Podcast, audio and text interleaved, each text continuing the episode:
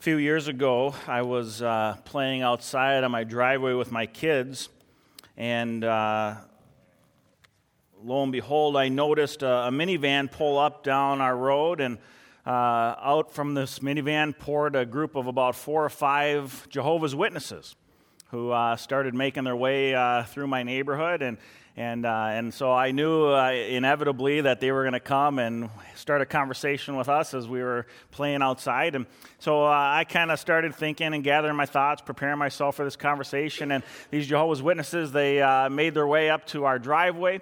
And uh, I went up and greeted them, and we had, uh, we had a friendly conversation. And if you're not familiar, I mean, we've all had Jehovah's Witnesses come to our door, I'm sure. But, uh, but the reason Jehovah's Witnesses go door to door witnessing is because in, in their religious system, they believe that they need to prove their worthiness to Jehovah God in order to earn a place uh, in his presence one day. And, so, uh, so for Jehovah's Witnesses, their going door to door is, is really a works based system, a legalistic system, trying to prove their worth to God. And, uh, and so when they go, uh, they're not doing that out of a, a, great sense of love and compassion for people. They're doing that because they believe that they truly have to do these things in order to, uh, to prove their worth to Jehovah. And so, uh, so as I'm talking to this Jehovah's Witness, the conversation kind of went like they normally do. If you've ever talked to Jehovah's Witnesses, those conversations can be pretty frustrating uh, because they have some very uh, aberrant beliefs from uh, what we believe as followers of Christ and the gospel. But uh, the Holy Spirit inspired me as we were standing there on the side of the road. And, uh, and as I was standing there, I got this idea. I, I said to this Jehovah's Witness man that I was talking to, I said, Sir, let me ask you a question if as we're standing here on the side of the road, what would happen if all of a sudden a car came barreling down our street and uh, swerved over and actually hit me and sent me sprawling out into the middle of the road? And I'm laying in the middle of the road. I've just been hit by this car. I am dying. I'm bleeding to death. I've got 30 seconds of life left in me. And I said to this man, What would I need to do to secure my standing with Jehovah God. And this guy just kind of sat there for a minute thinking about it.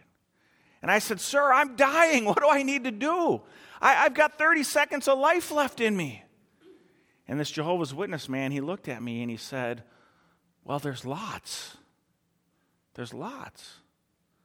I said, There's lots. There's lots. I'm dying.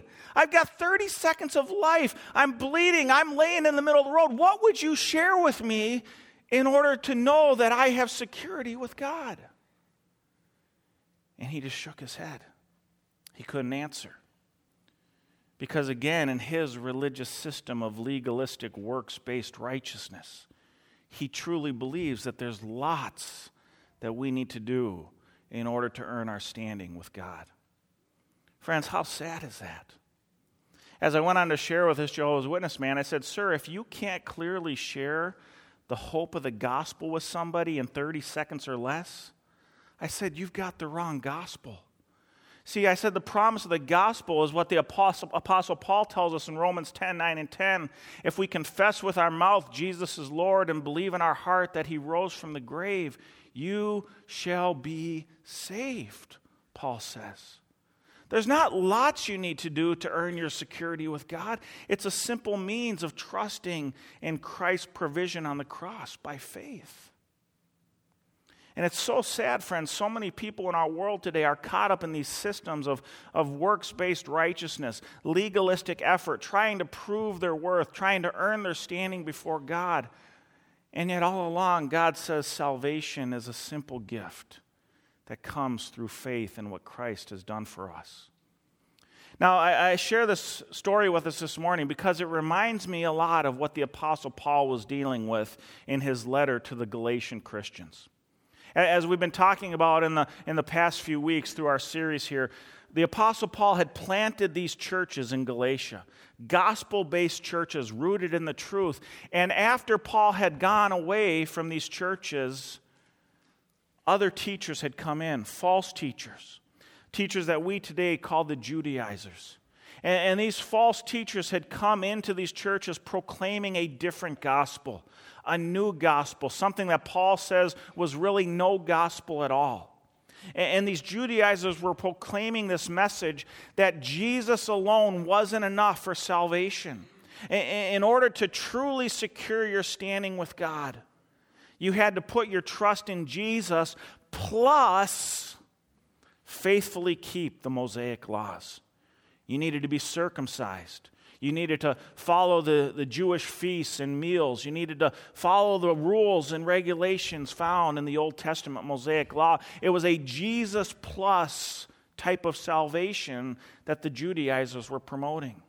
It, it was a salvation very similar to many of the false cults and false religions in our world today that would tell you Jesus alone is not enough. There's more you need to do. There's more you need to strive for. There's more you need to prove in order to earn your standing with God. And, so the book of Galatians is really the Apostle Paul's apologetic argument, his defense of the true gospel of Jesus Christ. And, and today we get here in verse chapter 5, we get to really the, the, the full beauty of what we have in the gospel. Today, we, we come to the, the namesake of our series in Galatians the freedom that we find in Jesus Christ. Chapter 5, verses 1 through 15, is all about our freedom in Christ. And so this morning, I want to read this passage for us, and then I want to come back and I want to highlight for us three admonitions for the gospel rooted life for us as Christians that Paul gives us here in this passage this morning. So let's read this together Galatians 5 1 through 15. It is for freedom that Christ has set us free. Stand firm then, and do not let yourselves be burdened again by a yoke of slavery. Mark my words. I, Paul, tell you that if you let yourselves be circumcised, Christ will be of no value to you at all. Again, I declare every man who lets himself be circumcised that he is obligated to obey the whole law. You who are trying to be justified by the law have been alienated from Christ. You have fallen away from grace. But by faith, we eagerly await through the Spirit the righteousness for which we hope. For in Christ Jesus, neither circumcision nor uncircumcision has any value. The only thing that counts is faith expressing itself through love. You were running a good race. Who cut in on you? and kept you from obeying the truth. That kind of persuasion doesn't come from the one who calls you. A little yeast works through the whole batch of dough. I am confident in the Lord that you will take no other view. The one who is throwing you into confusion will pay the penalty, whoever he may be. Brothers, if I am still preaching circumcision, why am I still being persecuted? In that case, the offense of the cross has been abolished. As for those agitators, I wish they would go the whole way and emasculate themselves. You, my brothers, were called to be free. But do not use your freedom to indulge the flesh. Rather, serve one another in love. The entire law is summed up in a single command love your neighbor as yourself. If you keep on biting and devouring each other, watch out, or you will be destroyed by each other. It's an incredible passage here. And there's lots for us to unpack as we look at this uh, depth of teaching that Paul has given us. But, but here in our passage, what I, what I really want to do today is I want to highlight for us three admonitions that the Apostle Paul gives us here. Three admonitions for a life rooted in the gospel. And the first of these admonitions that Paul tells us is right at the outset in verse 1. Paul tells us to live free live free. Paul's opening words in verse 1 of our passage are really a, summary of his entire letter thus far. Verse 1 begins It is for freedom that Christ has set us free. It is for freedom. Friends, what is Christianity all about? Paul tells us right here freedom. Freedom is the central message of the gospel. It's the heart of the Christian faith. It was the goal of Christ's incarnation 2,000 years ago. It's what we celebrate on Christmas. It's why we rejoice on Easter. It's the hope of the world and God's desire for every individual on earth today. Freedom. And make no mistake, friends, it is for freedom that Christ has set us free. One of my favorite movies of all time is Mel Gibson's Braveheart. Mel Gibson's Braveheart is the story of the 13th century freedom fighter, William Wallace. William Wallace led a series of rebellions trying to free the, free the Scottish people from the tyranny of English rule. After fighting a series of battles, Wallace was finally captured by King Edward I of England. And Wallace was put on trial, and the British executioners were torturing him, trying to get him to renounce his cause, trying to get him to pledge allegiance to King Edward. And William Wallace, as he is laying in the final scene of the movie, tied down to a table, being publicly humiliated, being tortured and tormented, trying to get a renouncement of his cause. William Wallace is given one last chance to pledge allegiance to King Edward. And with his very last dying breath, Wallace cries out, Freedom! And that cry became a rallying point for the Scottish people as they sought their freedom. When I watch that movie, I'm reminded of another person who cried out in his final word, his final breath. I'm reminded of the scene the Gospels share with us about Jesus on the cross. After his trials and his torture and his public execution, as he hung on that cross, Jesus' final words in his very last breath, he cried out in Aramaic, Tetelestai! Meaning, it is finished. It is finished. The penalty for our sin has been paid, our freedom has been secured. Friends, freedom is at the very heart of the gospel. But Paul goes on to warn us in this opening verse that our freedom must be guarded. Look what Paul says in going on in verse 1. He says, Do not let yourselves be burdened again by a yoke of slavery. It is for freedom that God has set us free. Stand firm then, and do not let yourselves be burdened again by a yoke of slavery. Now, friends, we often think of the need to defend our freedom. We, we think of that often in terms of, of politically or, or militarily. And sadly, that's been a necessary reality throughout human history. There are constant threats to freedom.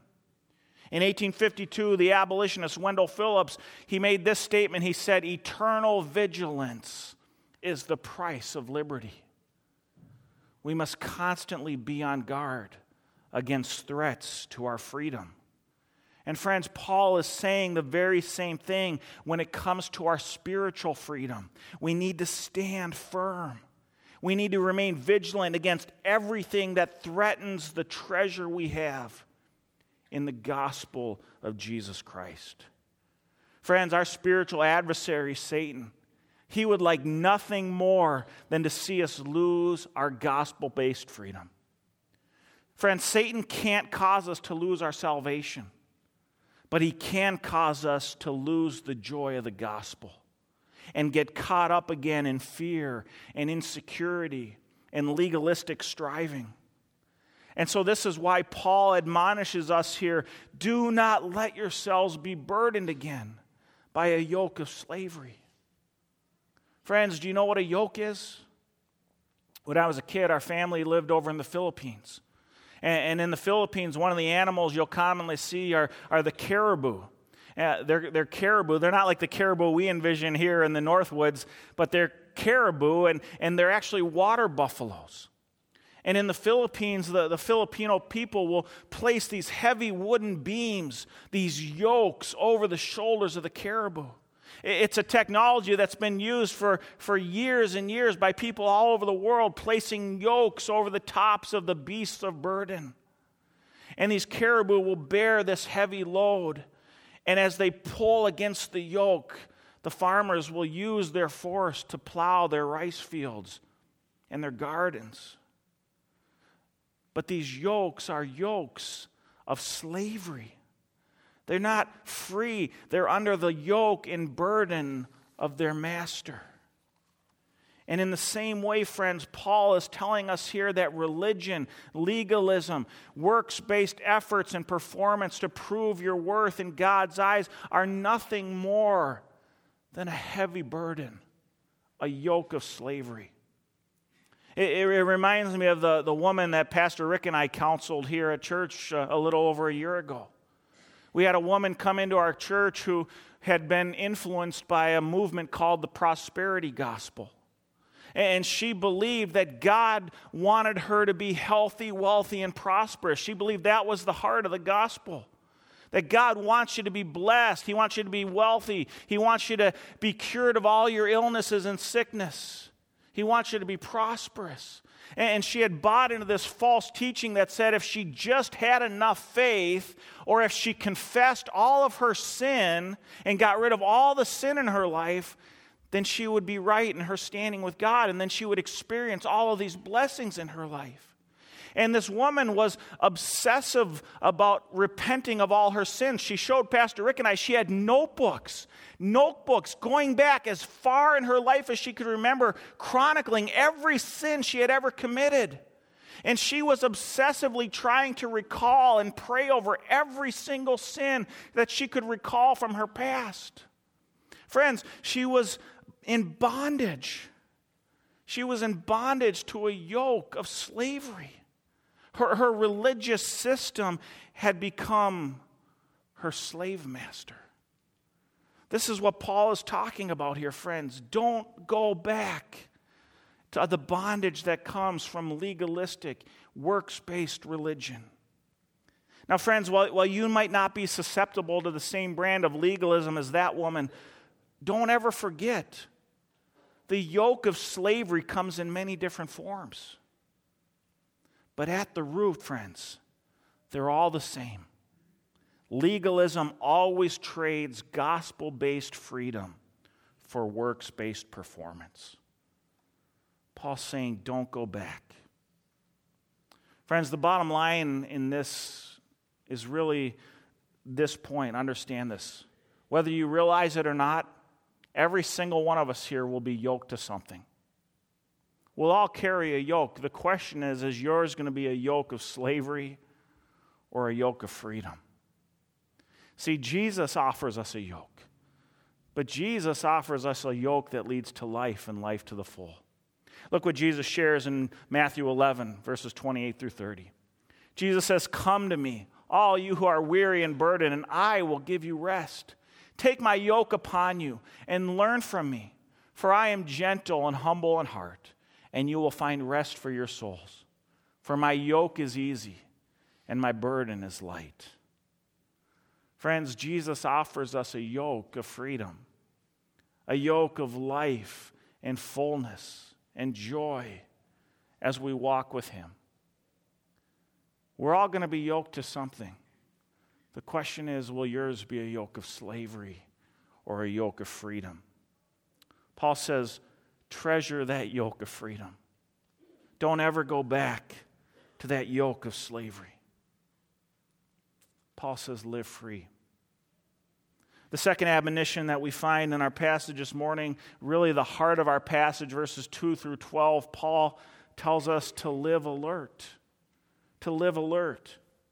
Here in verses 2 through 12, Paul shares with the Galatians three warnings to help them remain vigilant in their stand for freedom. We need to be alert because, again, our freedom is constantly under threat.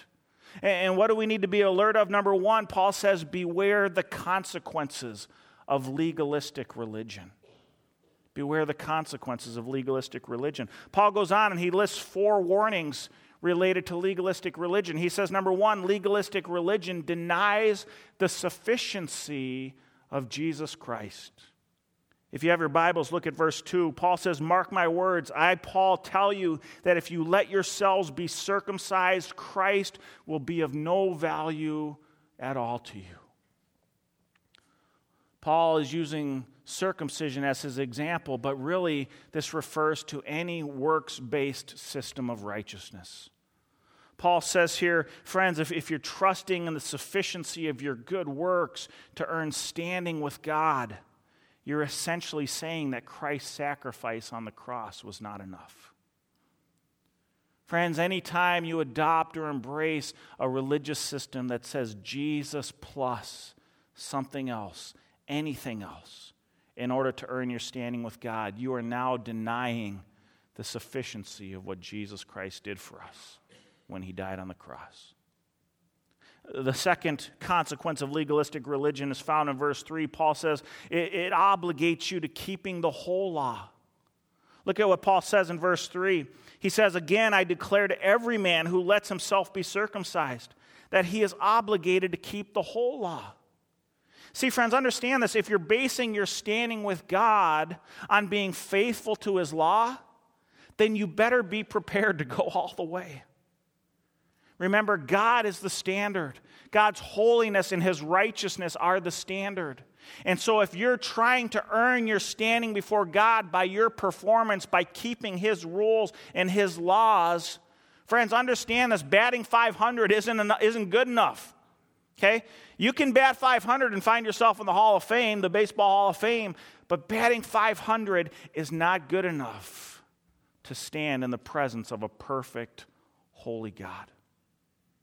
Paul says if you're going to go that route, you better be prepared to keep the whole law, and you better do it perfectly. But the problem is, is like we saw a few weeks ago in chapter 3, Paul says those who try to keep the law are truly under a curse because none of us can do it. We're all in trouble if that's our hope for salvation.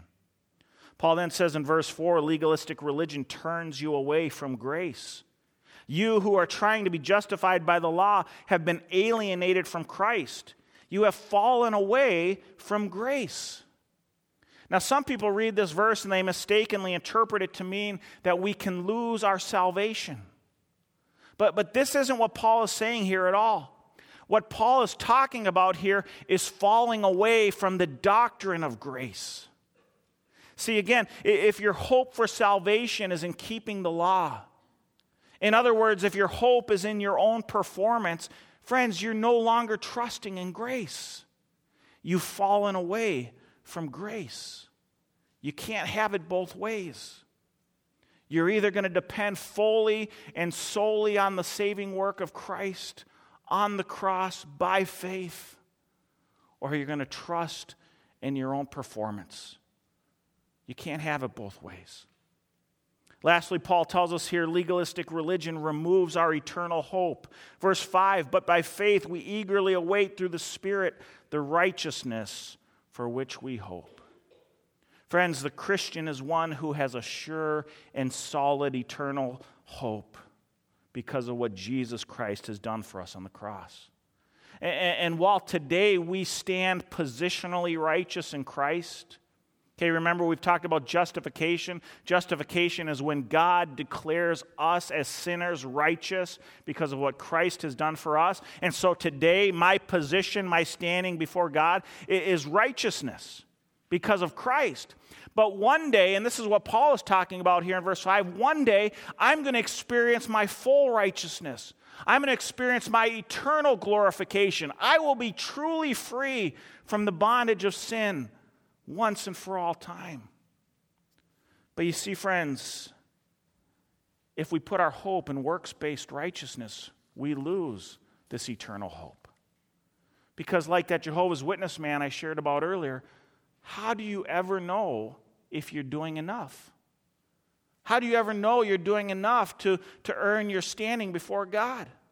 And so religion just leaves you trapped in this hamster wheel of striving and striving, performing, performing, trying to prove your worth, but you never know if you're doing enough. And so you lose that eternal hope. Paul concludes this first warning in verse 6 by reminding us that the only thing that ultimately matters is faith expressing itself in love. We're going to talk about that point a, a little bit later, so I'm going to move on for now. But Paul goes on, he offers a second warning here in verses 2 through 12. He says not only do we need to be aware of legalistic religion, but he says, number two, we need to be aware of the marks of the false teachers. Take a look at verse 7. Paul says, You were running a good race. Who cut in on you and kept you from obeying the truth? You see, this is the mark of the false teacher as they come and they try to obstruct our obedience. Paul uses the metaphor of, of somebody running a race. Now, now, I'm not much of a runner. I, I know that's probably a shock to you when you look at my you know, svelte physique here, but, um, but Paul uses this metaphor of a runner running a race and somebody coming and cutting him off, cutting in front of him, hindering his goal. And Paul says this is what the false teachers do.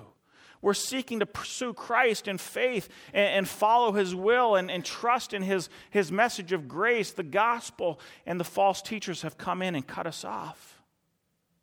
Paul then says, Beware the false teachers because they promote a counterfeit gospel. Look what Paul goes on. He says in verse 8, You were running a good race. Who cut in on you and kept you from obeying the truth? That kind of persuasion does not come from the one who called you.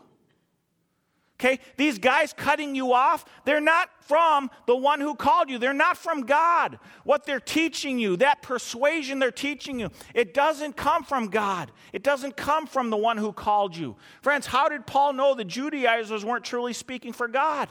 He knew that because they were preaching a false gospel, they were promoting a counterfeit. Now, now understand this, friends. I don't care if someone tells you that God called them, God spoke to them, God sent them. If you ever encounter anyone teaching anything other than the pure gospel of Jesus Christ, they are not of God. You need to understand that. Just because somebody comes to you claiming to be of God, claiming to be a teacher of God or an apostle of God or whatever they call themselves, if they are proclaiming a message that is anything other than the pure gospel of Jesus Christ, they're a false teacher. See, this is what all false religious systems do that, that, that cloak themselves in the guise of Christianity.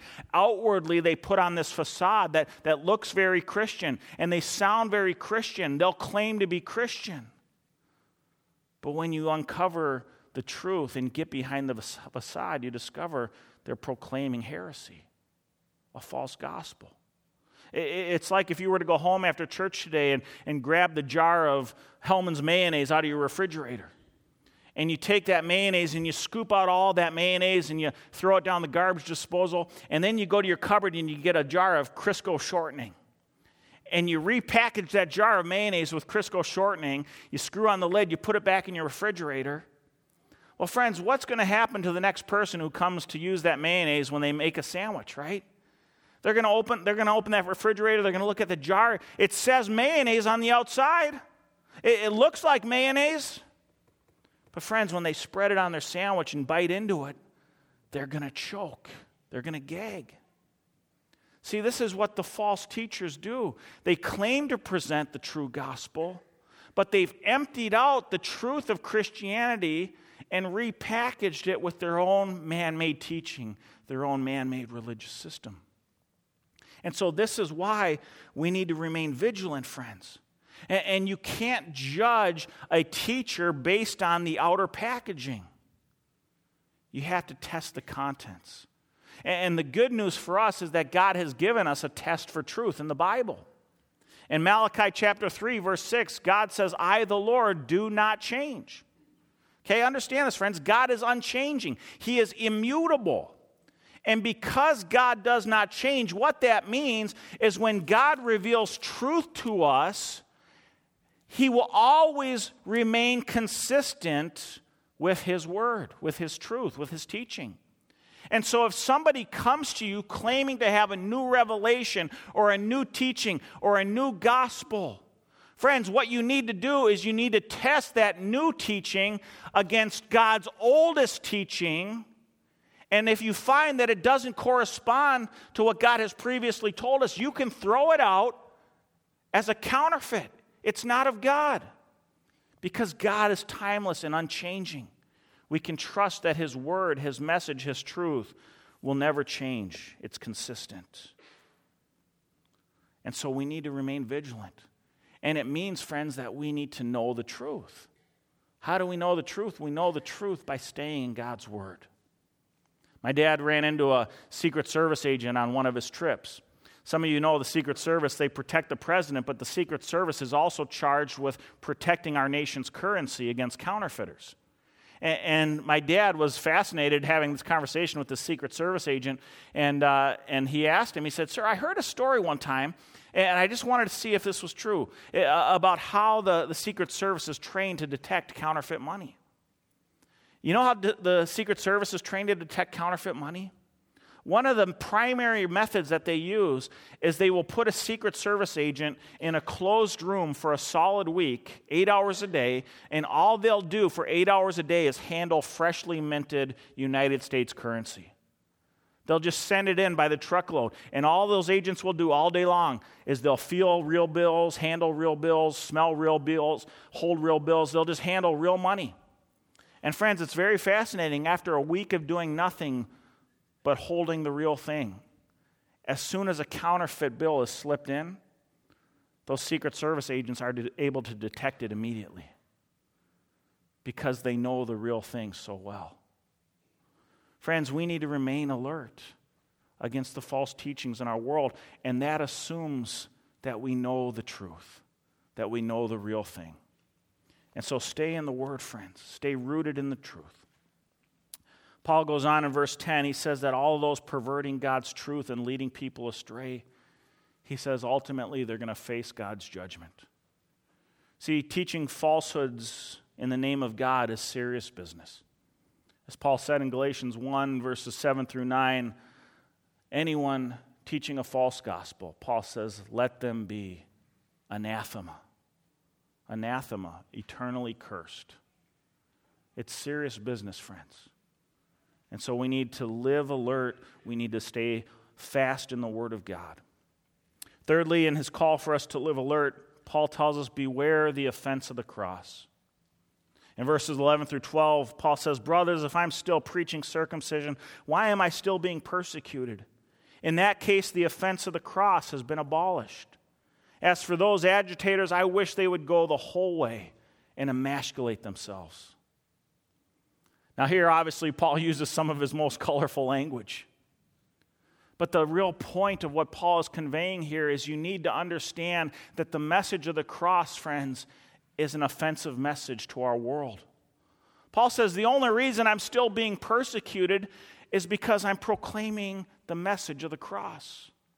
And friends, Paul tells us this because he wants us to be aware that if we proclaim the truth of the cross in our world, you need to know that that's not always going to come across with a warm and welcome reception. It's an offensive message. Why is the message of the cross offensive? It's offensive for two reasons. Number one, it offends our pride.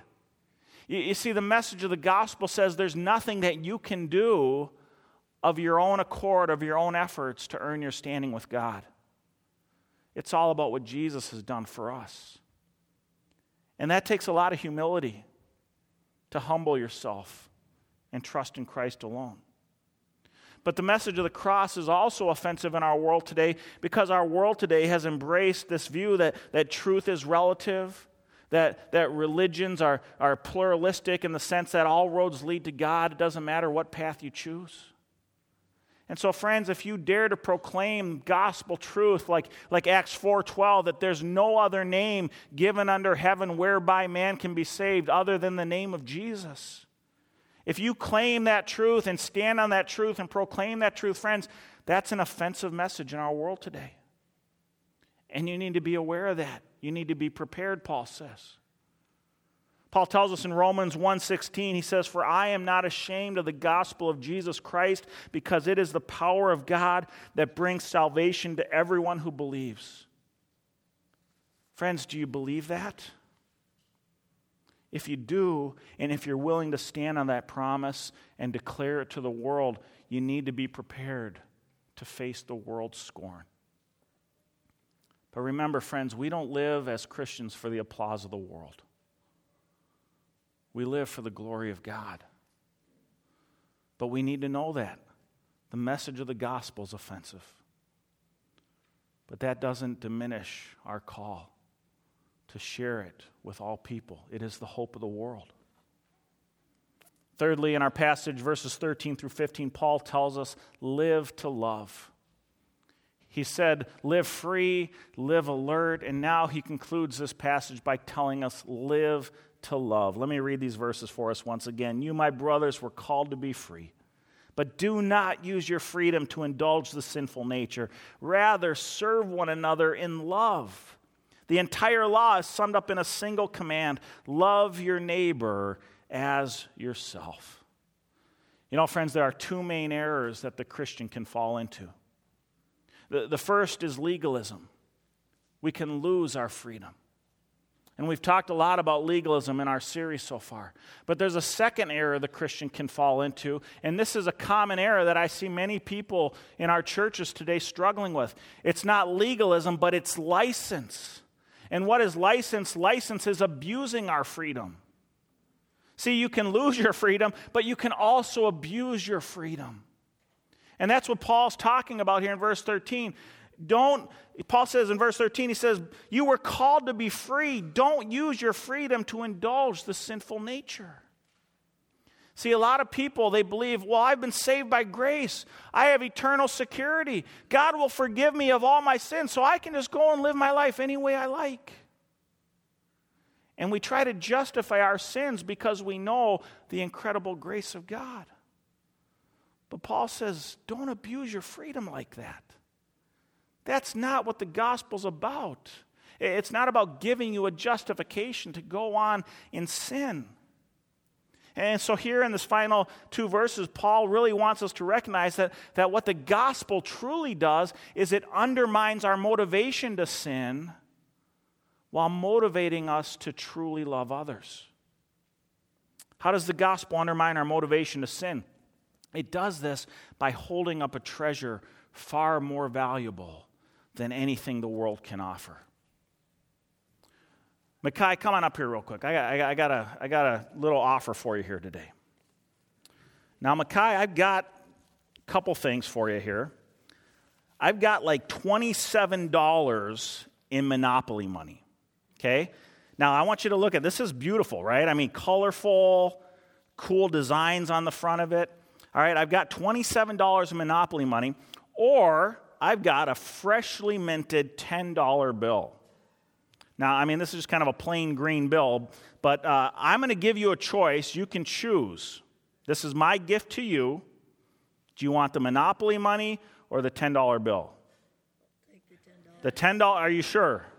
You want the $10 bill. These are, pretty, I mean, look how beautiful these are. Colorful, there's more of them. You sure? All right, give Mackay a round of applause here, the $10 bill. Friends, what you need to understand is that Jesus Christ is far more valuable than any of the idols our world offers. See, the world comes to us and it offers us these beautiful, enticing looking idols, and they're colorful and they're attractive and they look pretty, and, and oh man, there's so many of them. But what you come to discover is there's no real substance behind them. But like the $10 bill that Micaiah took, the $10 bill has real worth, has real value.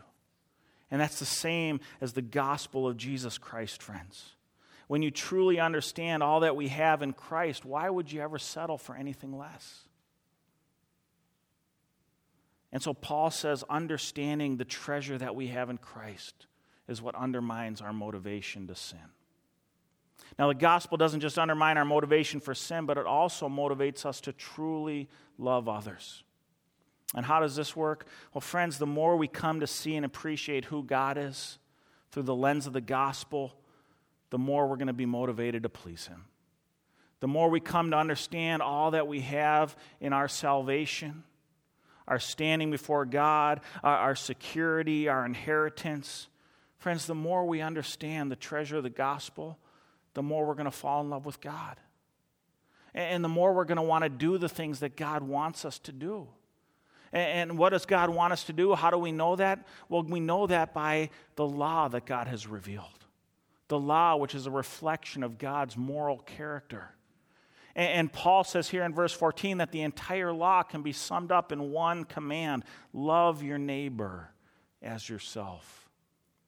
So, so, friends, uh, understand how this works. The more you look to the gospel, the more you'll experience joy in your salvation in your security, in your standing, in your inheritance. And you'll begin to fall more in love with God. And the more you fall in love with God, the more you're going to want to honor Him and serve Him. And the more that that love will then begin to overflow into love for others. Paul says, don't indulge your freedom, but don't abuse your freedom by indulging your sinful nature, but serve one another in love. I heard a great story this week that really typifies everything Paul is talking about here in this admonition live to love. Wednesday night at our Thanksgiving Eve service, uh, Dwight and Barb Benson came up to me and they said, Jason, we got to tell you this great story. I didn't mention the white rose we got on stage this morning because I'm saving it for right now. Dwight and Barb came up to me and they said, Jason, we got a great phone call this week. Two years ago, Dwight was at a doctor's appointment up at the hospital in Cambridge. And as he came down from his doctor's appointment, the, uh, the doctor, or after the doctor's appointment, he came down and in the waiting room, he noticed there was a young woman in there who, who was crying. She was sobbing, tears were flowing. And so Dwight just felt the Lord telling him, hey, go and see if you can help this young lady, see if she's okay. And so Dwight went and talked with her, and he discovered that she had just gotten out of a treatment facility there in Cambridge, and, and, and she had no place to go. Her family didn't want her coming home, and she didn't know what she was going to do. She, she had a stepmom over in Princeton who she thought might take her in, but, but she was really totally alone in the world. And so Dwight and Barb, they spent time with this young lady and they said, hey, you know what, let us try to take you to Princeton and, and see if we can connect you with your stepmom. And so they started making their way to Princeton. And while they were driving, they were listening to KTIS, and Christian music was playing on the radio. And, and Dwight said it was like God just ordained the perfect song. Song after song were just messages of hope, messages of the gospel. And, and in between the songs, Dwight and Barb were talking with this young lady, sharing the gospel with her.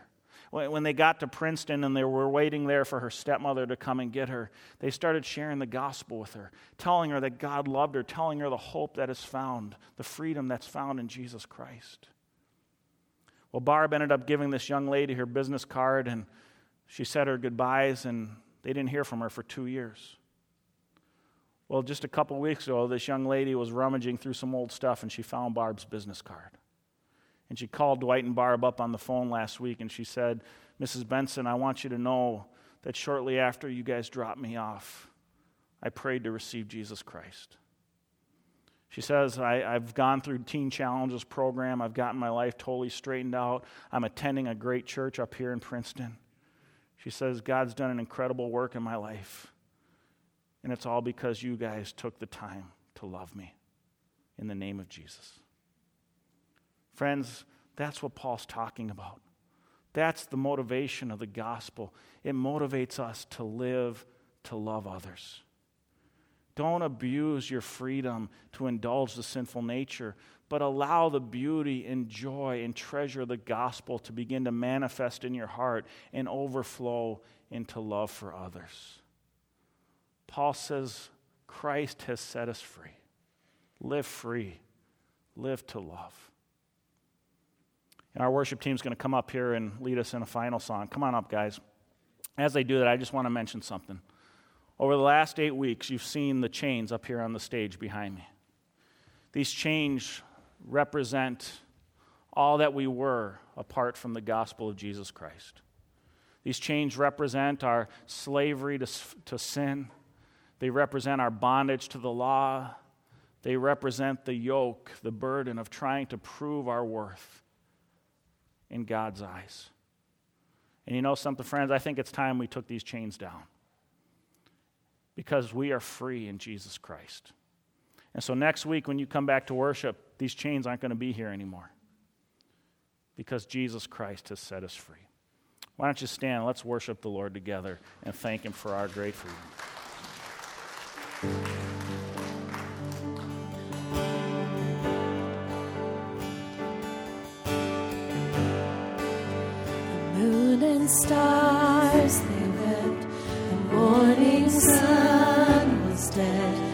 Savior of the world was found. His body on the cross, His blood poured out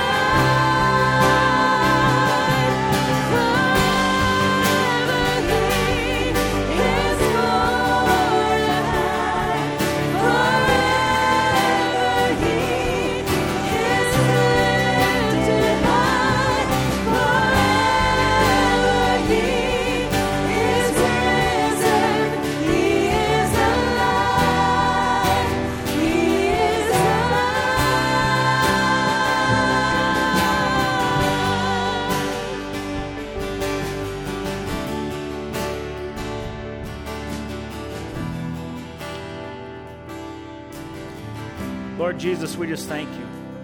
We thank you for your incredible grace. We thank you for the freedom that we have through you. Thank you, Lord, that you have lifted the yoke of slavery off of our backs. Now we can walk in freedom, Lord. God, help us not to abuse our freedom by indulging in the sinful nature of the flesh, but God, let us use our freedom to love and serve others in the name of Jesus Christ. Heavenly Father, I pray that all of us here today would know the joy and hope that is found in the gospel. If there's anybody here today who hasn't yet embraced that freedom, that free gift, I pray that they might turn their hearts to you right now. Jesus, you are so good. Thank you, Lord. We pray this in your name. Amen.